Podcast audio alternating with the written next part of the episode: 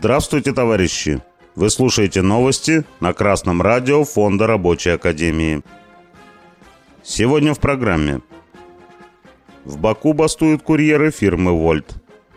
Американский финансовый капитал владеет 40% украинской пахотной земли. 6 сентября азербайджанское информационное агентство «Туран» написало о забастовке курьеров по доставке еды. В Баку 6 дней проходила забастовка курьеров фирмы «Вольт». Профсоюзный активист Афиадин Мамедов сделал заявление для информационного агентства, в котором он перечислил три основных требования бастующих. Два заказа, находящихся близко друг от друга, должны оплачиваться как два отдельных. В качестве карты доставки должны использоваться Google Maps – тариф доставки должен быть повышен. По словам профсоюзного лидера, из 2000 курьеров в забастовке участвуют 1200 человек. 29 августа фирма «Вольт» снизила оплату курьерам за доставку. По словам курьеров, два года назад стандартная оплата за доставку одного заказа на расстоянии 1 километр составляла 1,9 маната. Теперь она снижена до 1,6 маната. После начала забастовки представитель компании «Вольт» Тофик Сулейманов сказал, что расстояние, преодолеваемое курьером до ресторана магазина, подсчитывается по навигатору. Ранее расстояние вычислялось по прямой, а сейчас по маршруту, установленному навигатором. И эта новая система была введена по просьбам самих курьеров. Он также опроверг утверждение, что при доставке двух заказов на один адрес курьер получает оплату только за один заказ. По словам менеджера компании, среднечасовой доход курьера сохраняется в пределах 5-6 манатов. Это означает, что среднестатистический курьер за 8 часов работы в течение дня зарабатывает 40-50 манатов или 1400-1700 рублей. Курьерская служба «Вольт» действует в Азербайджане с 2019 года. Тогда же «Вольт» зашел и на казахстанский рынок. И в мае 2021 года Красное радио Фонда Рабочей Академии рассказывало о забастовке курьеров в Алматы. Курьеры по доставке еды являются в наше время одной из самых незащищенных групп работников. Они часто не являются работниками компании, а работают как фрилансеры. На них не распространяются социальные гарантии. Бешеный темп работы означает повышенный риск травматизма. Ведь чтобы заработать те самые 6 манатов, курьер должен доставить 4 заказа в час – в условиях городского движения.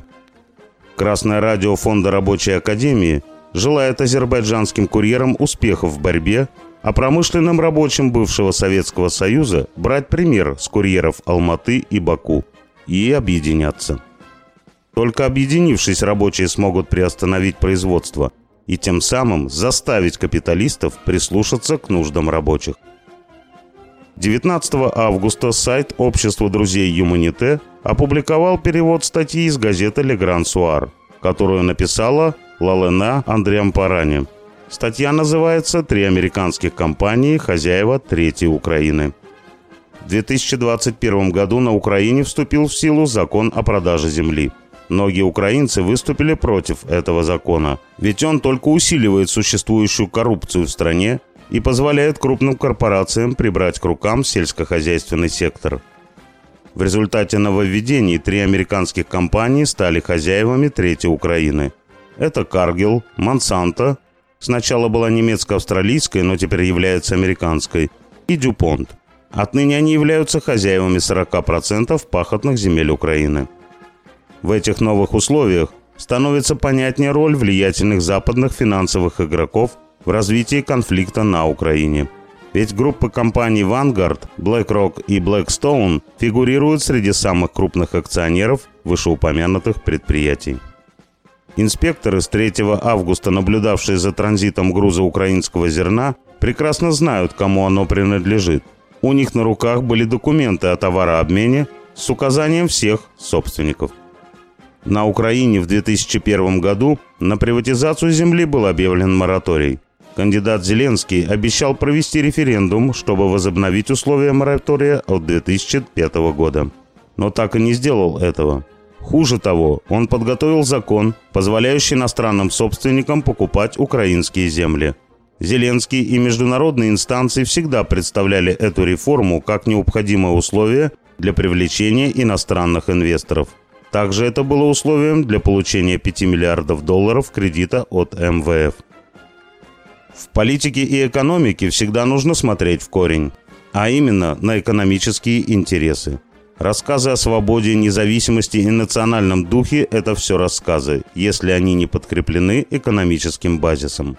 А раз 40% земли Украины принадлежат американскому финансовому капиталу, то и решение принимает именно он. В начале 90-х годов граждан бывшего Советского Союза легко было обмануть, раздав всем приватизационные чеки.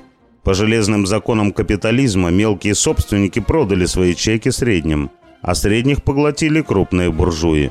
И таким образом вся собственность, которая была в руках советского народа, перешла тем, ради кого и был уничтожен СССР, то есть к американским империалистам.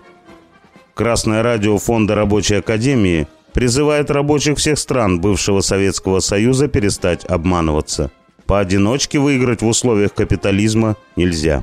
Нужно собирать обратно советскую власть, начиная с рабочих комитетов и рабочих профсоюзов на своем предприятии.